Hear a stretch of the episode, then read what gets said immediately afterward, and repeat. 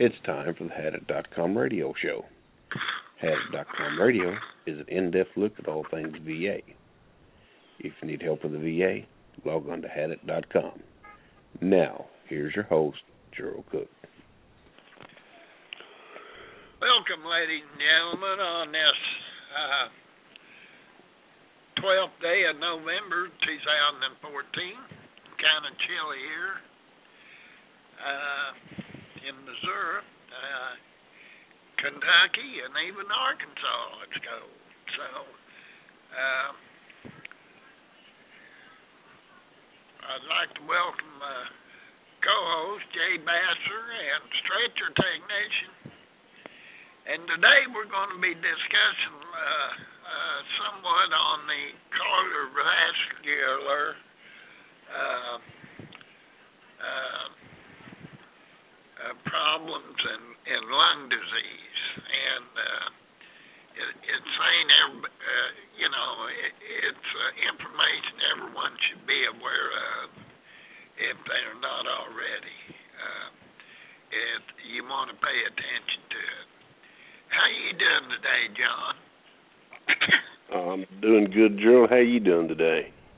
Well, I'm doing all right, but don't lose my voice. Well, you'll find it. I hope so.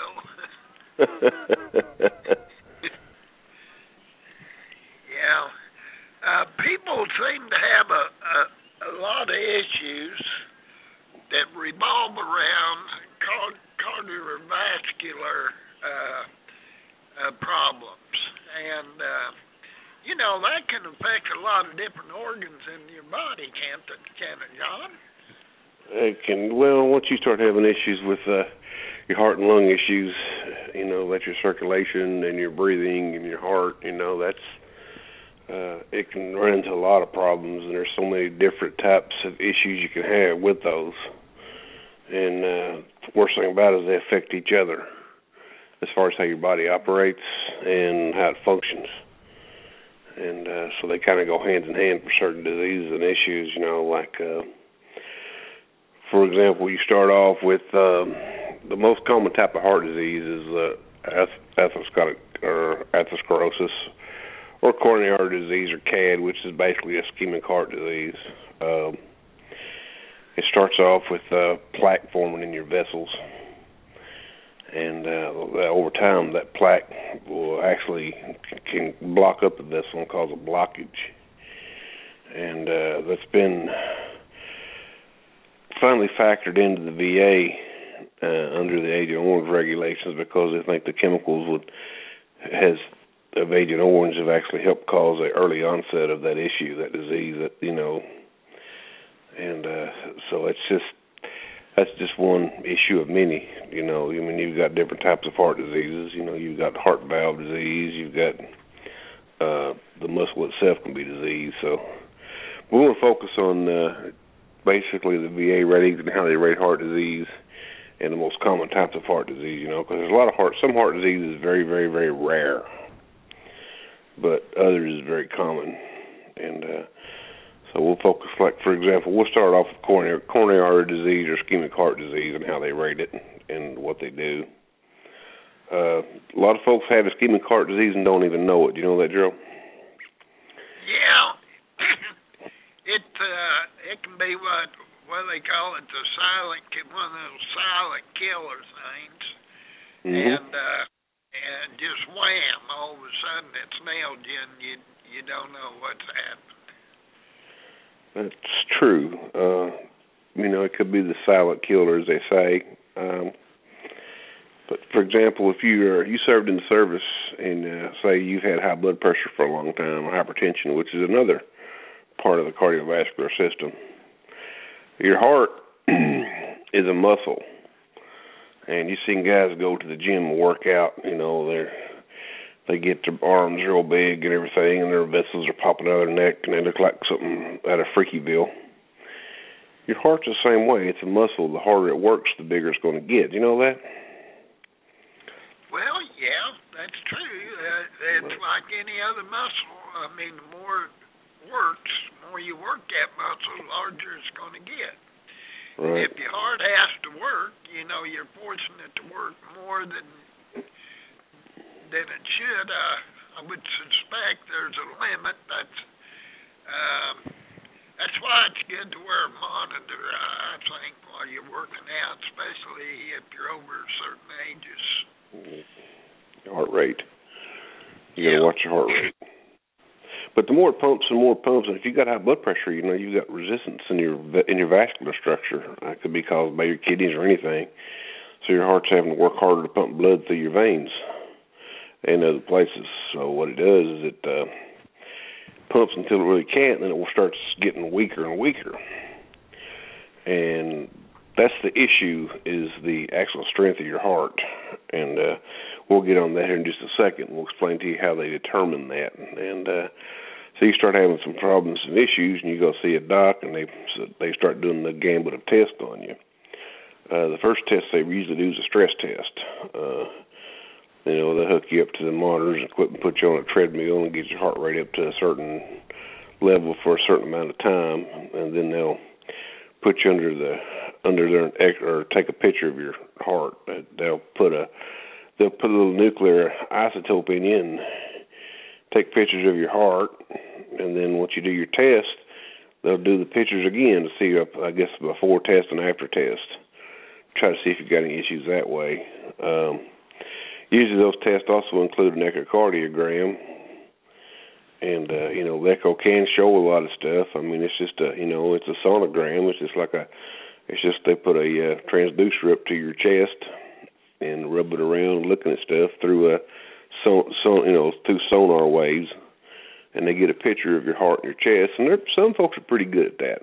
You know that test is pretty decent. I mean it's not uh, it's not a, a hundred percent accurate test, but I mean it, you know it can it can save your life if you got something going on and catch it. Uh, And, that's uh, true. It can uh, show if your valves are working properly, and Mhm. uh, uh, all kinds of things. Uh, Right. it's a good test to get, I think, uh, for someone, for especially if they're having any chest pains. Yeah, well, and angina is another issue too. You know, that's just you know if you've got some chest pains going on, and there, there's a reason for that pain. They got to find out what's causing it and where it's at. Because, and if you don't, if you do an echo and they don't like what they see, then they've got the option of doing an evasive procedure. It's called a, a, a cardiac catheterization or heart cath. Folks, that's the only test available that can show you what's going on with your heart because they go up in there and take a look. And uh it's not as invasive as it used to be. Now they you know it's pretty pretty simple. They'll go up to your groin or in your arm now to check it out. And when it comes to the VA, that test is the boss test. So if they do if they do a heart cath on you and they find something, then you've got it. You know, you've got the issue because that's we know that that's what they found. And that's an actual person looking at it, so that's a, that's a definite diagnostic test. You know what I mean, Joe? Yes. Yeah. So And uh, you know, uh, this day and age, they have it down to uh, fine art. Uh, the side effects, although you know, with any invasive thing to the body, there's always a risk. But this day and age, uh, they have that catheter down uh, uh, pretty good. I mean, you you can go in and, and go home the same day. yeah, and you can. You have to lay flat on your back for six hours, but I mean, yeah, you can go home the same day. Let's see, use a Yeah. plug. They can put plugs in too. They can do all kinds of different stuff now, and better than what they used to do ten years ago. You know, there's there's Oh, advancements in medicine. used to uh uh I remember when my wife first had one they had to use sandbags on her leg and uh Mhm. for, for pressure uh, uh it was the craziest thing I ever seen but now they have some sort of plug thing that they can put in there Mhm. that evidently it dissolves over time Mhm. but uh man it's a snap Mhm. So- It's a snap. I mean, it's not really that bad. I mean, of course, you want to, you're not gonna get up, and start moving furniture, but. well no no you gotta be sensible about it yeah. uh Okay. The Gerald say you had the test done. They look at the results of that test. Okay, and they try to explain to you what they're looking for blockages. They're looking for coronary artery disease. Uh, they're looking at pressures. Uh, looking at you know they can even check your uh, right side heart pressure for your lungs and everything. And uh, you know they can just about tell you what's what. And uh, they saved a lot of lives. These heart caths have. Yes, they They've saved a lot of lives, and they you know they I- find some. I recommend them fully. I mean, Yeah. you know, it's uh, just like uh, getting a colonoscopy is is a damn good way of, of preventing uh, colon cancer. You know, Yes, sir. It's uh, very important, and and by all means, get it done. Right. Now, when they do the tests from the heart cath and give you all the reports and stuff, you know, and tell you what's going on, a lot of times they'll just give you the basic stuff. Uh, do you know how they measure the strength of your heart, Gerald? Uh, well, it'd be the pressure on it, Mm-hmm. or how how how tight the muscle expands Well, they've got out or uh, something. They've got a chart that they use called metabolic equivalents or METs. You've heard of METs, haven't you? Yeah. And uh, there's each number factor assigned for certain level of METs that uh, are based on what a person can do and uh, how how strong the heart is. Um, that's okay. That's kind of old school. Uh, the newer the newer guidelines are not really guidelines, but the people in the know don't pay much attention to METs. They look at your they look at your heart's ejection fraction, and that's that's your strength of your heart. That's that's, the main deal and that's your that's your uh, what that is your filling pressures of your heart after it pumps. So it tells you, you know, if you've got a ej- ejection fraction of 35 percent, you you better get some help. you know, so they consider anything over 50 is okay. You know, course, 50 to 60 is, you know, you can function. You know, it's still rateable disability. From 30 to 50, it's more severe and under 30 it's really severe. That's how they that's how they check that, and the VA is, is to rate that accordingly. Especially if you're a Vietnam in-country NEMR vet, you know, and you've got this heart disease, it should be service connected because that's a presumptive. And the level of service connection you obtain, it depends on the ejection fraction. They can talk all they want to about METs, but the ejection fraction is the bottom line in the ratings.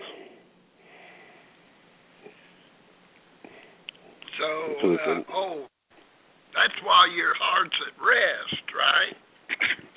Uh, yeah, it's your it's your filling pressures. It's it's your heart Yeah. strength, actual strength of your heart. Yeah. And of course, it can fluctuate from day to day, but it's not going to fluctuate that you know that that that greatly. You know, if you're teetering on 50 or 49 or 50, you know, one day it'll be 50, one day it'll be 49. Yeah. so I mean, it's not you know every day, but you know the ratings that way. If you if you've got a test and you're ready for heart disease and you look at that and you've had a heart cath, and so they gave you 30 percent, you look at your heart cath results and your ejection fraction is 45 percent or less than 50, then they they lowballed your claim. You should be you should be 60 percent for your heart disease instead of 30. And that is basically considered a clear and unmistakable error in your claim because they did not properly apply the proper rating code to your condition. Yeah. That's that's for sure. Yeah, so but now they rate that as far as your you know strength of your heart. You've got other issues too with heart disease because it makes you swell. Uh congestive heart failure is one of the worst things you can ever have. And that's when your heart has worked so hard pumping blood through your body that it's just become a flapper valve. It's lost a lot of function and all it's doing is just sitting there flapping. You seen that before? Yeah. Uh, yeah. Enlarged heart. Uh, a lot of people have enlarged hearts, and uh, Cardiomegaly they Uh, call that. yeah, and and it it it's like kind of like your lungs. Uh, it can only expand out so far, and once you go past a certain point, and your your muscles break down. Mhm. And I, that that's kind of what it is. So instead of uh, pumping uh, uh, 50 cc's of blood out every pump, it's only pumping uh, maybe 30 or whatever. Yeah, that's true. It's because it's working harder. Yeah. working really much. You know, that's a it's a it's a catch twenty two though because if you're a younger person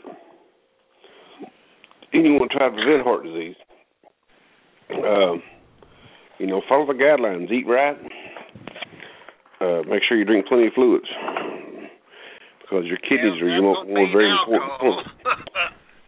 Well, you can drink you, you can drink certain amounts of alcohol to where it's you know therapeutic. You don't have to drink. uh you, know, you don't have to buy a case of beer every day and drink it.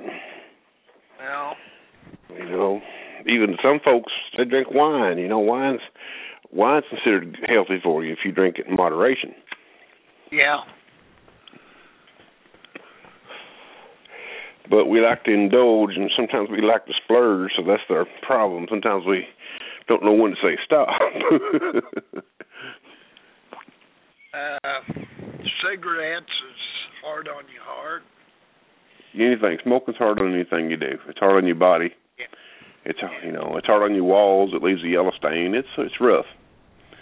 You know that's one thing people you know it's it's the hardest thing in the world to quit though. People you know they they should quit. They should Because quit. it's a- It's uh, Yeah. it's a tough habit to to quit, uh, and uh, some people just don't don't make it. That's all. I've seen people I've seen people on oxygen pull out their oxygen mask and smoke. I had to.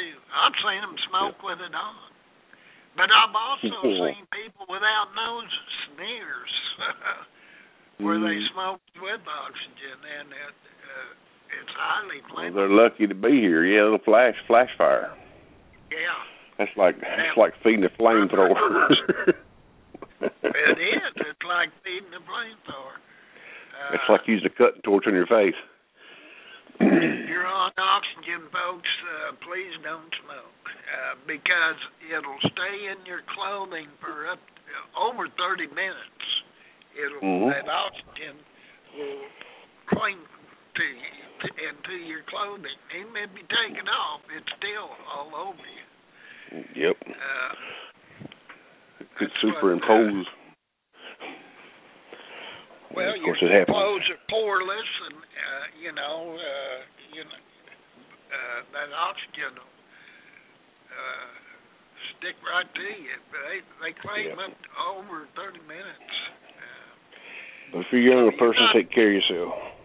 yeah, You know, live a Uh, healthy. You know, try to live as healthy as you can because when you get in bad shape, you know the road going downhill is quicker than the road, you know, than the other road. So, but uh, yeah, it might take you thirty years to to tear yourself up, and then another.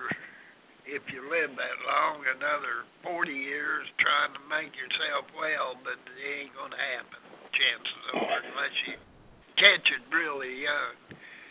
Uh, I think it's, it starts in your early teens, or uh, you got to tone it down a bit. You're not invincible. all right, let's talk about the uh, number one, the number one precursor to heart disease a veteran can have, and this thing, this can be a silent killer. And that's hypertension. You know, hypertension is a very, very, very bad thing, especially if you've got really high high blood pressure levels.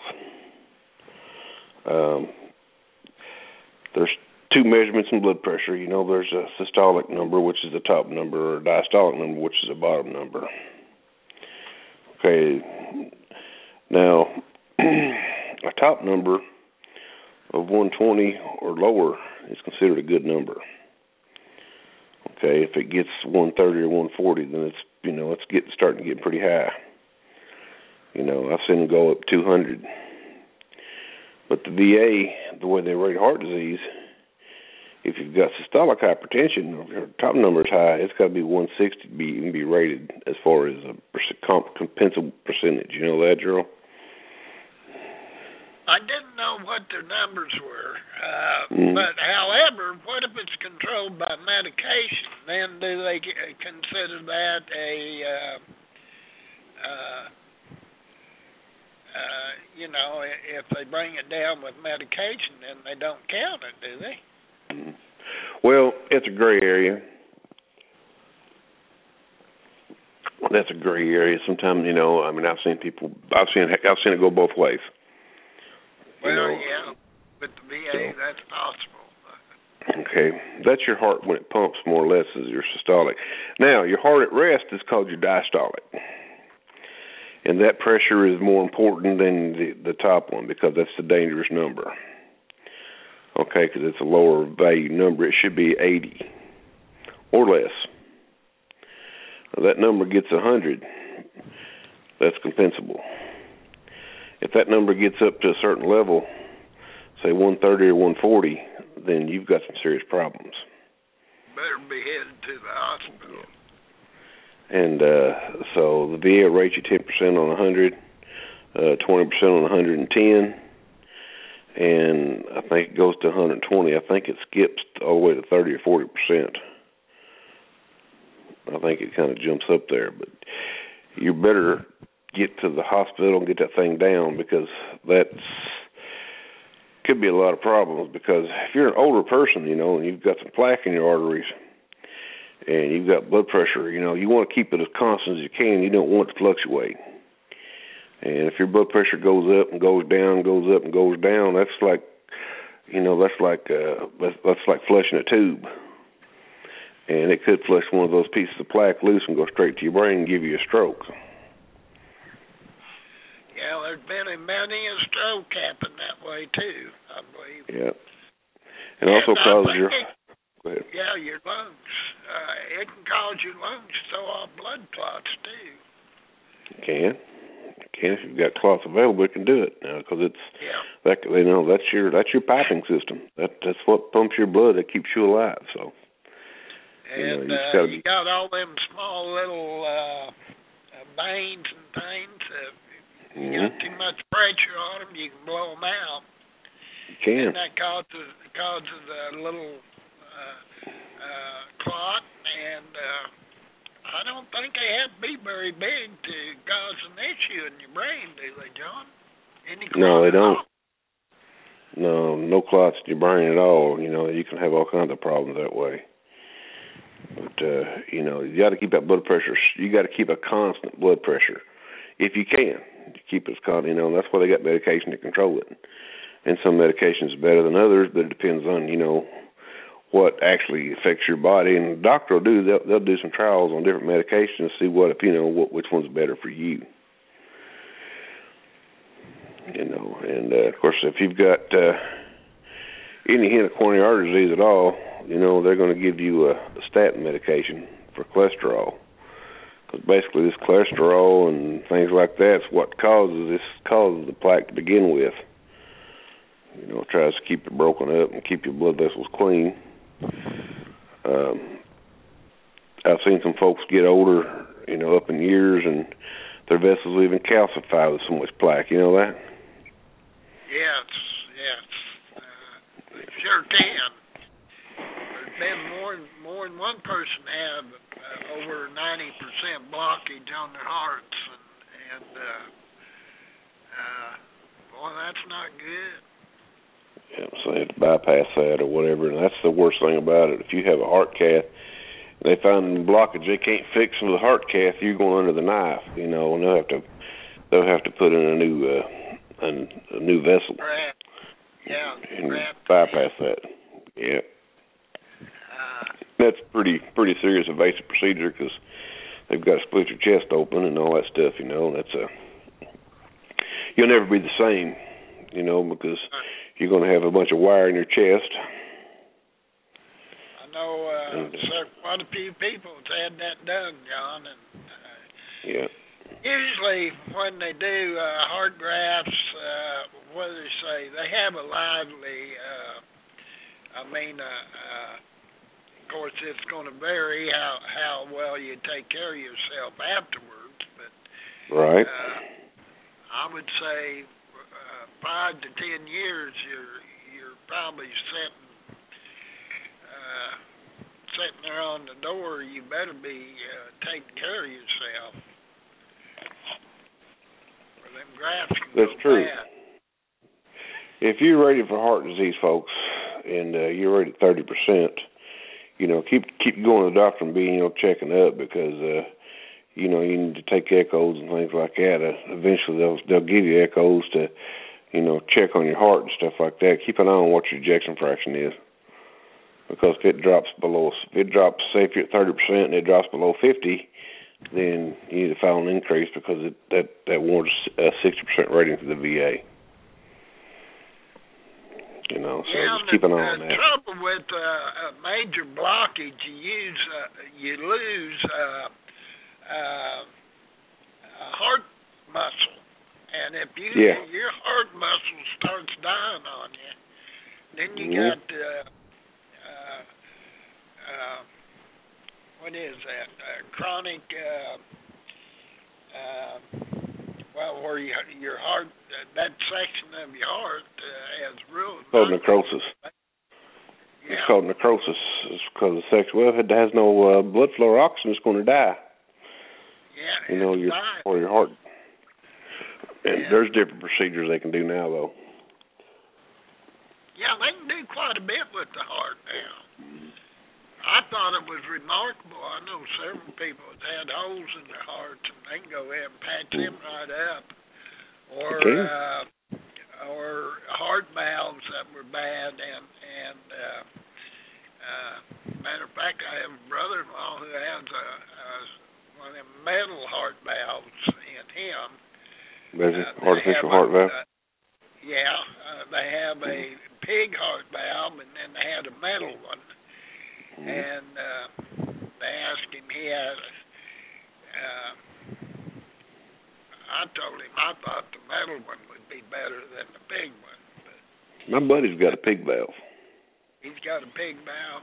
Uh, Yeah. uh, I guess uh, I don't know uh, which one. I I guess they can go in and even replace those if they have to, though, can't they, John? Yeah, they can they can continue to do that, you know, as long as they need it, you know, because he had I'm uh, he's a Vietnam. heart's healthy. I mean, you know, Yeah. muscle. He's a Vietnam vet, and he had it. They found it uh, actually. Uh, we found it. We was fishing one time, and he started having problems, and we got his wife to take him over to the hospital, and got worked for the VA for over thirty some years, and didn't had no idea, but he had uh, aortic stenosis. I guess they call it. Is that his uh, aorta was the size of a pencil. So they did a heart cath on him. They found that and a bunch of blockages and things like that. He wasn't totally blocked, but it was like eighty percent, ninety percent. So they had to fix Yeah. it and uh you know he's a Vietnam vet and I made her bring him over to the house and uh I put him on my computer and he filed his claim right there right then. And the next day he went in the hospital and got it fixed.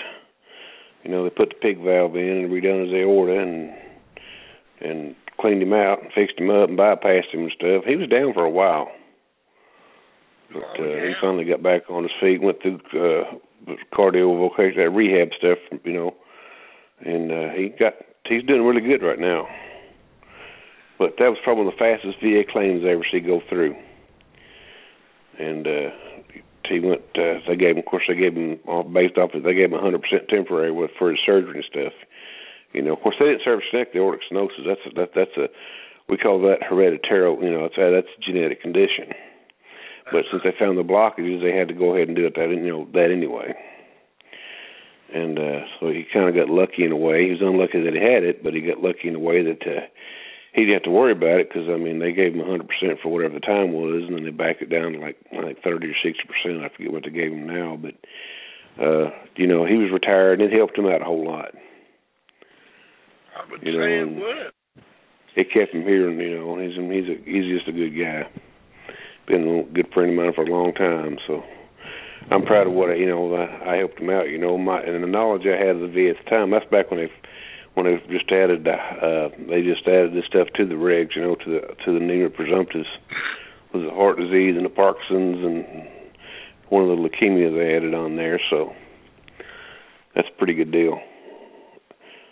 And uh so if you got aortic stenosis, folks, and you know it, and you're a Vietnam vet, you had a heart cath, and, and think any blockages in there, any any any atherosclerosis they find, that's ischemic heart disease. It doesn't matter if you got the aortic stenosis or not, because the aortic stenosis didn't cause the other issue.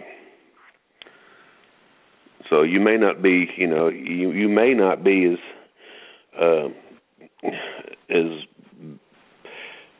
you you might be able to file a claim, but not only aortic stenosis, but the the other issue. You know, if you can, but takes person understands this stuff pretty good for heart disease and how they you know relate to the regulations and all the other stuff. But uh, hypertension is the most dangerous thing because it leads to enlarged heart, cardiomegaly, and it's it's it's a precursor to all things evil because it affects your heart, it affects your lungs, and it affects your kidneys. Oh yeah, and and uh, I imagine it could affect any organ in your body. Uh, you can. Uh, you know, it depends on the veins or vessels feeding them organs, and uh, right. Uh, yeah, it's uh, it's something not to take lightly. Uh, you got to get it under control. If you're a young person, you got hypertension, get it under control. Because if you want to be, if you want to be an older person, you better get it under control. Because the damage is done. He died at age 42 because his was uh, so high, and uh, and and doctors couldn't get it under control, but yet he wouldn't uh, take it easy long enough for any meds to work, and he ended up the whole back of his heart blew out. And he probably had problems. He had problems somewhere in his body. He had something going on. They could have, you know, he probably had kidney problems or something like that to cause that. Uh, they said uh, cholesterol, but I I really didn't buy that story. Uh, oh, it's usually it's usually an organ causing it, you know. Uh, something there had stopped it up, and, and but he kept working. He didn't give the medicines a chance. I mean, you know, once you know something's wrong, you got to say, "Hey, wait a minute, let me get this taken care of here." Well, people got to realize you got to take care of your body because there's a club out there that people belong to called the Six Foot Under Club. Yeah. You know, that's pretty exclusive membership. Once you join that club, you never leave. Yeah. Yep, you don't. So. Yeah, but that's that in a nutshell, you know, as far as heart disease, hypertension, things like that. I mean, there's VA can, you know, it's a, the VA's got the schedule, it's Title 38, Part 4 of the regs. You can look it up and see how that disability pertains to you. Yeah, be be certain to uh, uh, keep check on all that stuff because every time you go to the uh, your primary care uh, team, they always check your blood pressure and mm-hmm. uh, any variations there or, or differences, you know, you're going to notice that, well, normally it's not that. Uh, any difference, uh, uh, it can even be too low and hurt you. Uh, yeah, the low can be too low. Yeah, be low and hurt you. So yeah. you, you, you have a tolerance there, a range uh, of uh, uh, that's in the safe zone, and that's where you want to keep your blood pressure. So uh, pay attention to it. Yep.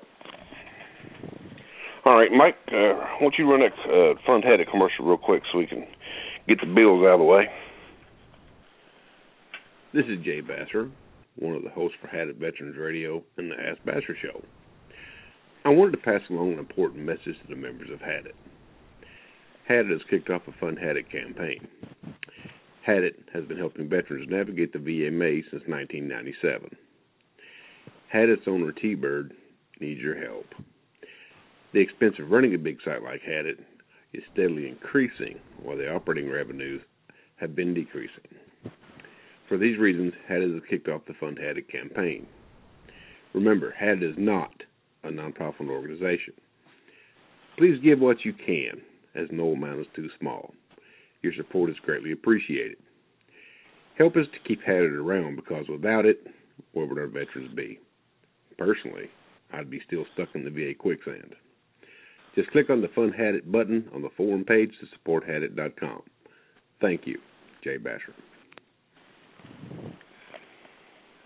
Thanks for that message there. And uh, be sure to donate something there. Uh, we have a donate button there on Hadit, and uh, it, uh, it's certainly appreciated. No one at Hadit uh, receives a a any compensation at all. It's all voluntary work.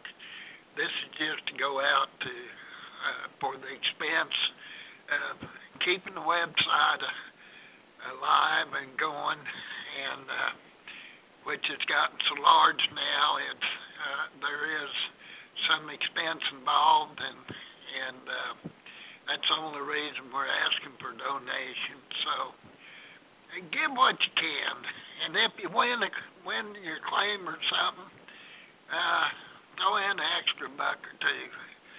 Uh, uh, it'd certainly be appreciated.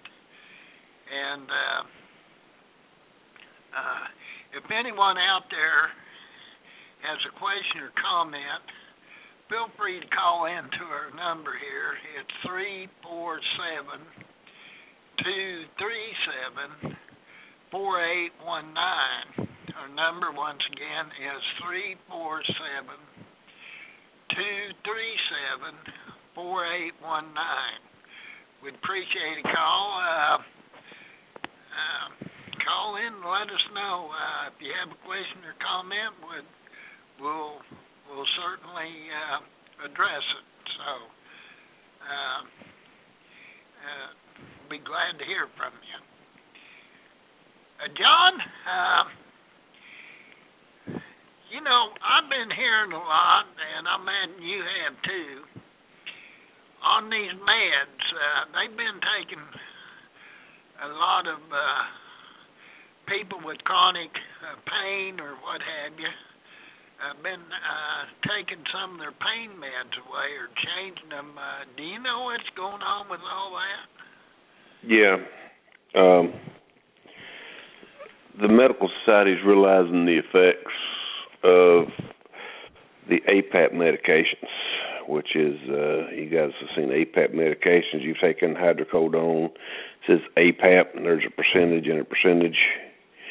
Uh, there's, uh, I guess, uh, there's oxycodone too, which is Percocet. And they've got, uh, for example, they've got a certain amount of opiates in it, and then there's a certain amount of uh, basically Tylenol.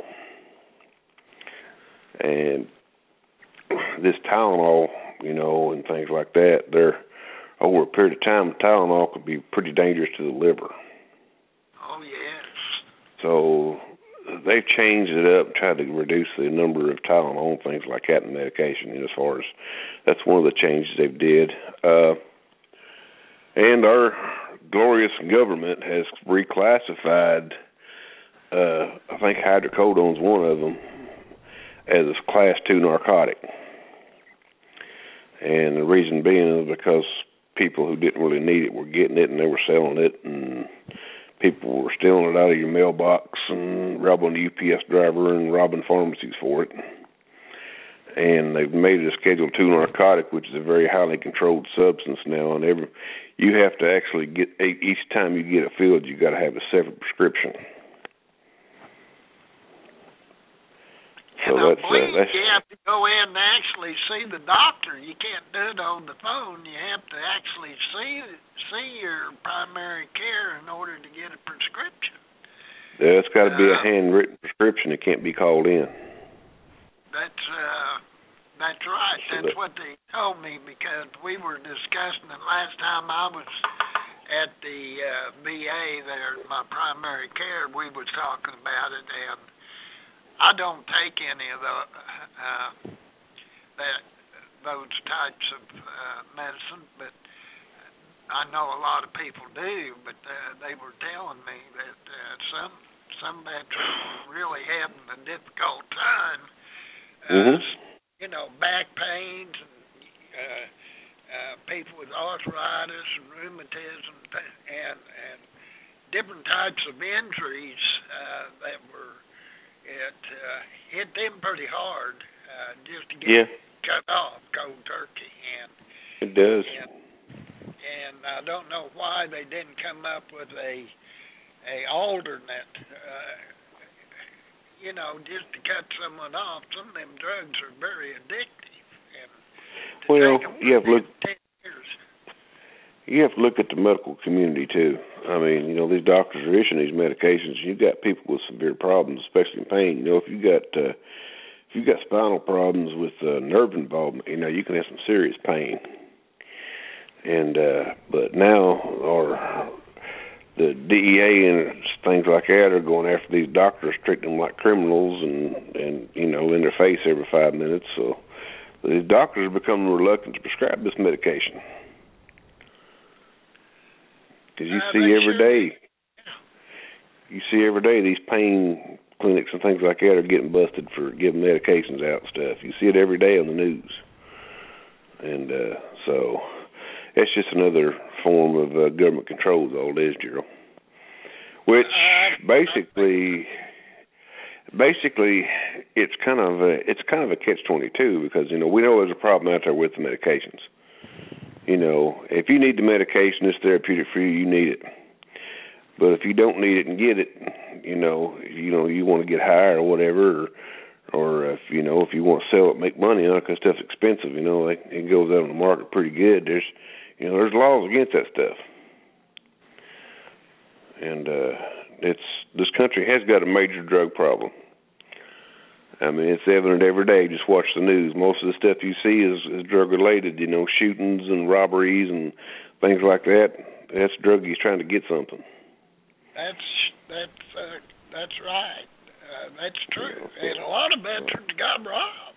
Uh, I mean, Yeah. uh, if they know you're on getting pain drugs, uh, uh, it, it's not safe. But at the same time, I think they uh, could have been went about it maybe a different way. Uh, uh, Well, they.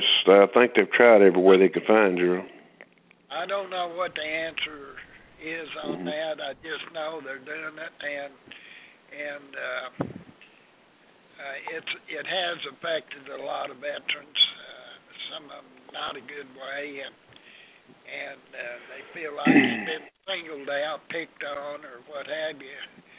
But they're doing it across the board, evidently, and Well, uh, my best advice for anybody if you if you have to have these medications things like that no matter where you live or what you do if you've got a house or if you've got an apartment or whatever you've got if you ever get a couple extra hundred bucks in your pocket i would invest in a I, I you know myself i'd go pretty big i would invest in a safe that you can actually put down to the concrete you know concrete to the floor or that you can put to the wall and put your medicines and your valuables in that safe to where you know nobody can come in and get them. well, in this day and age, that's not a bad idea. But uh, yeah, keep it safe. Not only your meds, but uh, other things, uh, mm, uh, because any kind of meds, uh, right. my Lance, uh, especially if you have kids around, be sure to keep them put up to where they they're not accessible to children. Uh, That's fact. I don't I don't care what what it is, even aspirins. Uh, Keep guns and meds away from kids. yes, absolutely, by all means. Yeah. Uh, keep them away. It's just a little extra effort, uh, especially if you're dealing with children. Uh, True. and No. that's important. And so uh, this deal with the meds, it's just something you're going to have to go through, evidently. And uh, All right. that's uh, what it comes down to. All righty. Let's uh, switch gears a little bit, Gerald. Let's uh, let's talk about our favorite subject. Oh, You know what our favorite subject is? uh, the VA. No, that's our that, that that's our that could be our favorite subject, but you and I know all about this. But we're going to talk about lung disease. Oh, lung disease. Oh, God. Yeah. All right. Anybody out there got lung? If anybody out there has lung disease, raise your hand. I can't see you, but we know that you're out there. yeah. Uh, first, I think anybody that's got lung disease, that's service next for lung disease, ought to get a uh, ought to get a pretty good level SMC out of it. You know, It's, because uh, I don't think it ever improves, uh, John. I think it just if you could just maintain or slow down the progression of the disease, uh, you you uh, you're taking the right meds. Uh, that that's a tough uh, tough one to deal with because when you have a lung disease, you are incapacitated. Mm-hmm.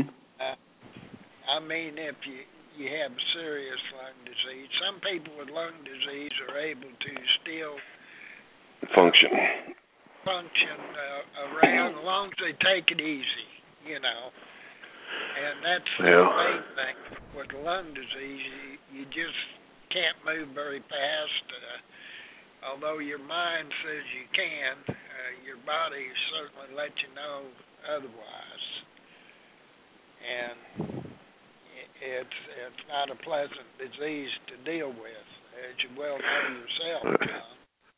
Let's go over the lung types of lung diseases, Gerald. I'll start off with uh, interstitial lung disease. Um, there's several areas in that uh, that that come under this heading. Uh, if you've got uh, asbestosis, that's uh, under interstitial lung disease. Uh, sil- silicosis or pneumocosis, if you worked around a lot of sand and a lot of silicone, you've got stuff in your lungs. That's inter- it's an invasion of something. Uh, Like uh, and you got granulomas and uh, radiation-induced pulmonary lung disease, fibrosis. Uh, anything that area falls under interstitial lung disease, and uh, that's one type. There's also a mycotic type of lung disease. You know what that is? Well, that could be uh, like a, a dr- uh, chemical-induced uh, lung disease, or Uh, uh, no, not really. That's Exposure. that's m- that's more like histoplasmosis and um, blastomycosis and crypto. It's and it's asper. Yeah, that, it's just a little different, uh, different word. It's a basically it's a mycosis. It's a um, it's uh, this type of lung disease. You have a, a productive cough. Okay. And here's our favorite one, Gerald. What's that? Restrictive lung disease.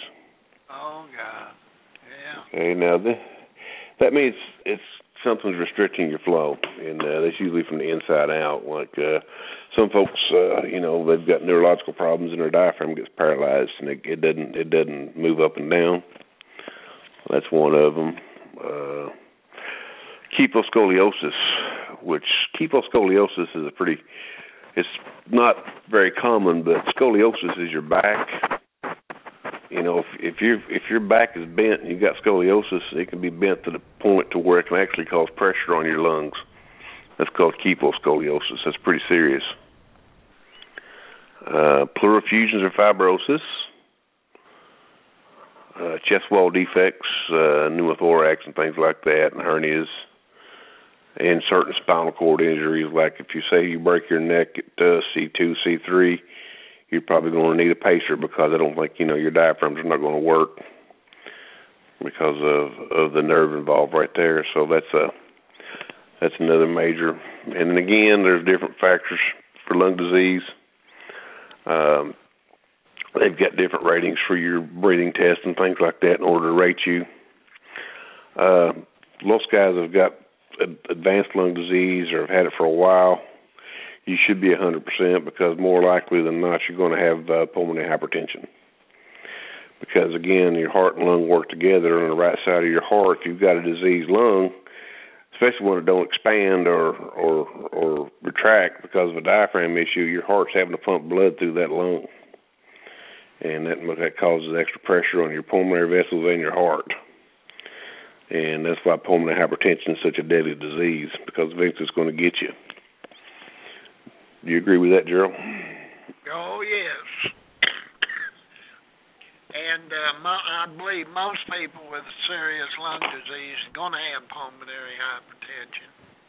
Right. And uh, uh, they can actually, when they do your, if they do a heart cath, they can usually tell right away that because uh, they measure the pressure in your right hand side of your lungs, mm-hmm. and uh, that's uh, extra high, then you certainly have it. And right. uh, they can even tell with uh, doing. Uh, uh, that jelly rub thing to a certain Sonogram. extent. Yeah, they Yeah. can do uh, they, ultrasounds. Yeah. I like it, jelly rib. well, that's what it is.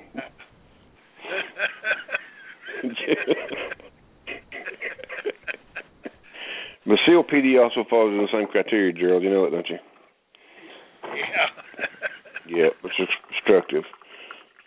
That's something blocking your airways too, but it's uh you know, there's different parameters. Your your uh actually your bronchial tubes become uh uh swollen uh, or or damaged to the point they they don't open and close like they should or or uh they become uh restricted I don't know what with but uh uh they're extra thick and uh, or the nerves going to your air sacs. Uh, uh, uh, your your lungs will lose its lacticity. Mhm. Uh, That's called atelectasis. yeah, and uh, but uh, a lot of it is just you you cannot move the air you might be able to get the air into your lungs, but you can't get it converted to gas exchange uh, to where the oxygen's getting out through the different organs and uh, limbs. Like your, usually you can tell it right away in your legs. Uh, you just can't walk very far. Uh, that's uh, what you run It's into. diffusion. Yeah, it's Yeah. called diffusion. Yeah, so it, And, that's a gas I exchange. that- Yeah, that's and I think that can be a, a, a nerve damage uh, uh, from numerous reasons.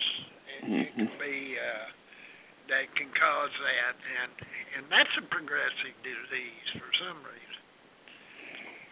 Well, as you go through your life, you know, anything you do, if you uh, ingest something or, you know, if they do test on you or you're exposed to chemicals, uh, biggest thing for the Navy guys mostly is asbestos and other, you know, other things like jet fuel, JP5, things like that.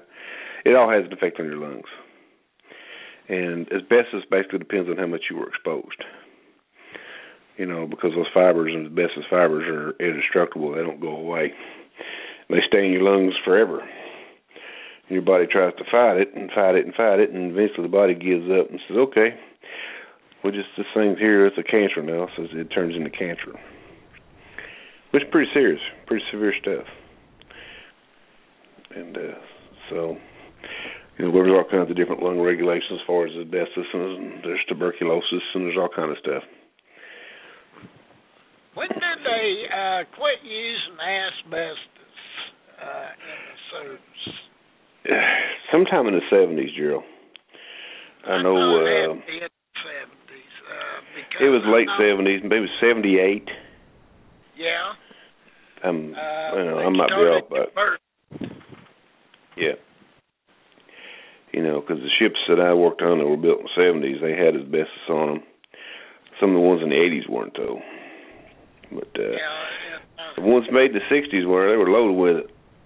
Yeah, uh, and all your barracks and all the uh, piping in your barracks was loaded with asbestos. Uh, insulation, the whole whole bit. Yeah, steam piping especially. Yeah. Oh yes. And the guys that take that put their coat hangers up into that piping, hold their clothes up. Yeah. yep. That's a death sentence. Exposure issues. But you know how they found out about asbestos, don't you, Drew? Well, that'd be the workers at the factory, wouldn't it? Uh, Yeah, they At the started. They started fly, they started dying left and right, didn't they?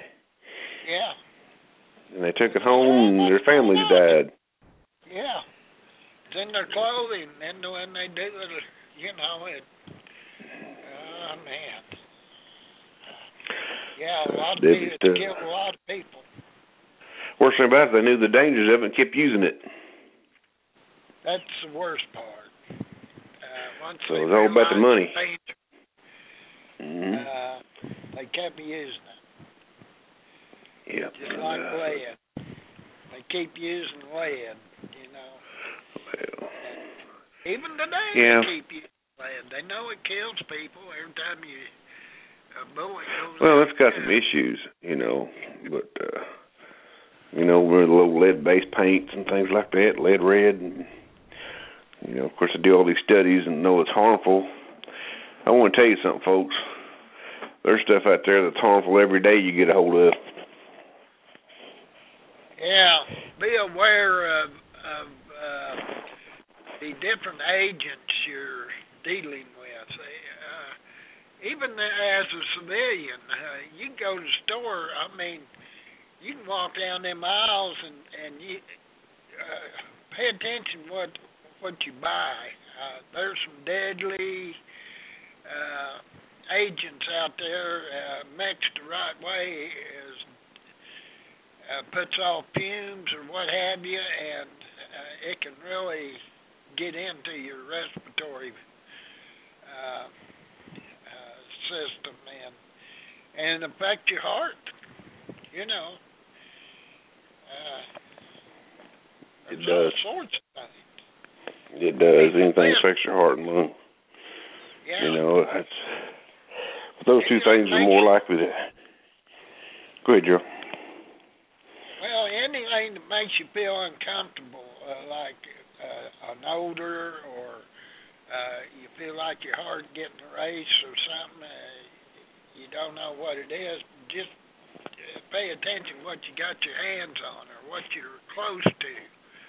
I can Yep. walk down the aisles uh, at the store and I can tell you uh, different things because uh, you wouldn't think so, but when you get bad enough, you will. I, I can't even go to the the garden section where they got this insecticide stuff. It just uh, I walk out there like a nervous wreck. You know, I'm, uh, I can't get close to the stuff. Uh, some of these different agents, uh, you, it just I know it. You can't.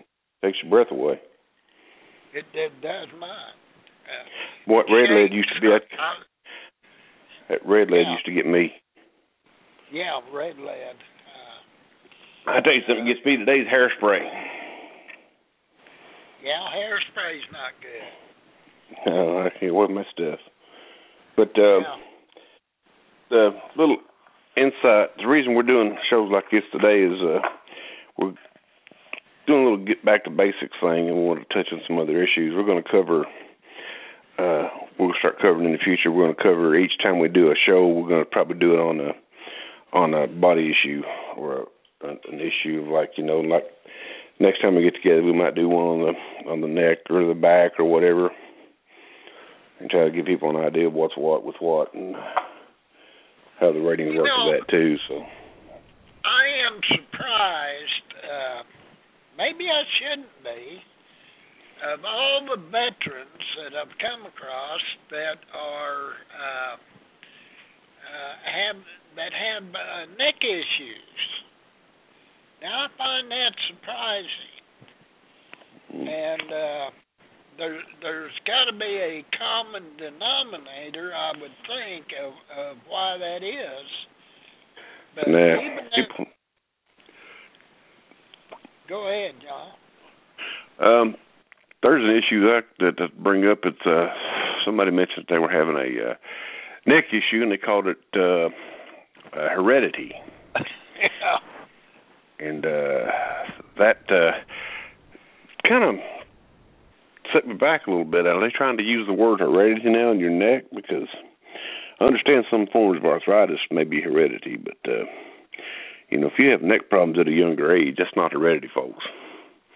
That's because you've had an accident or issue that caused your neck problems.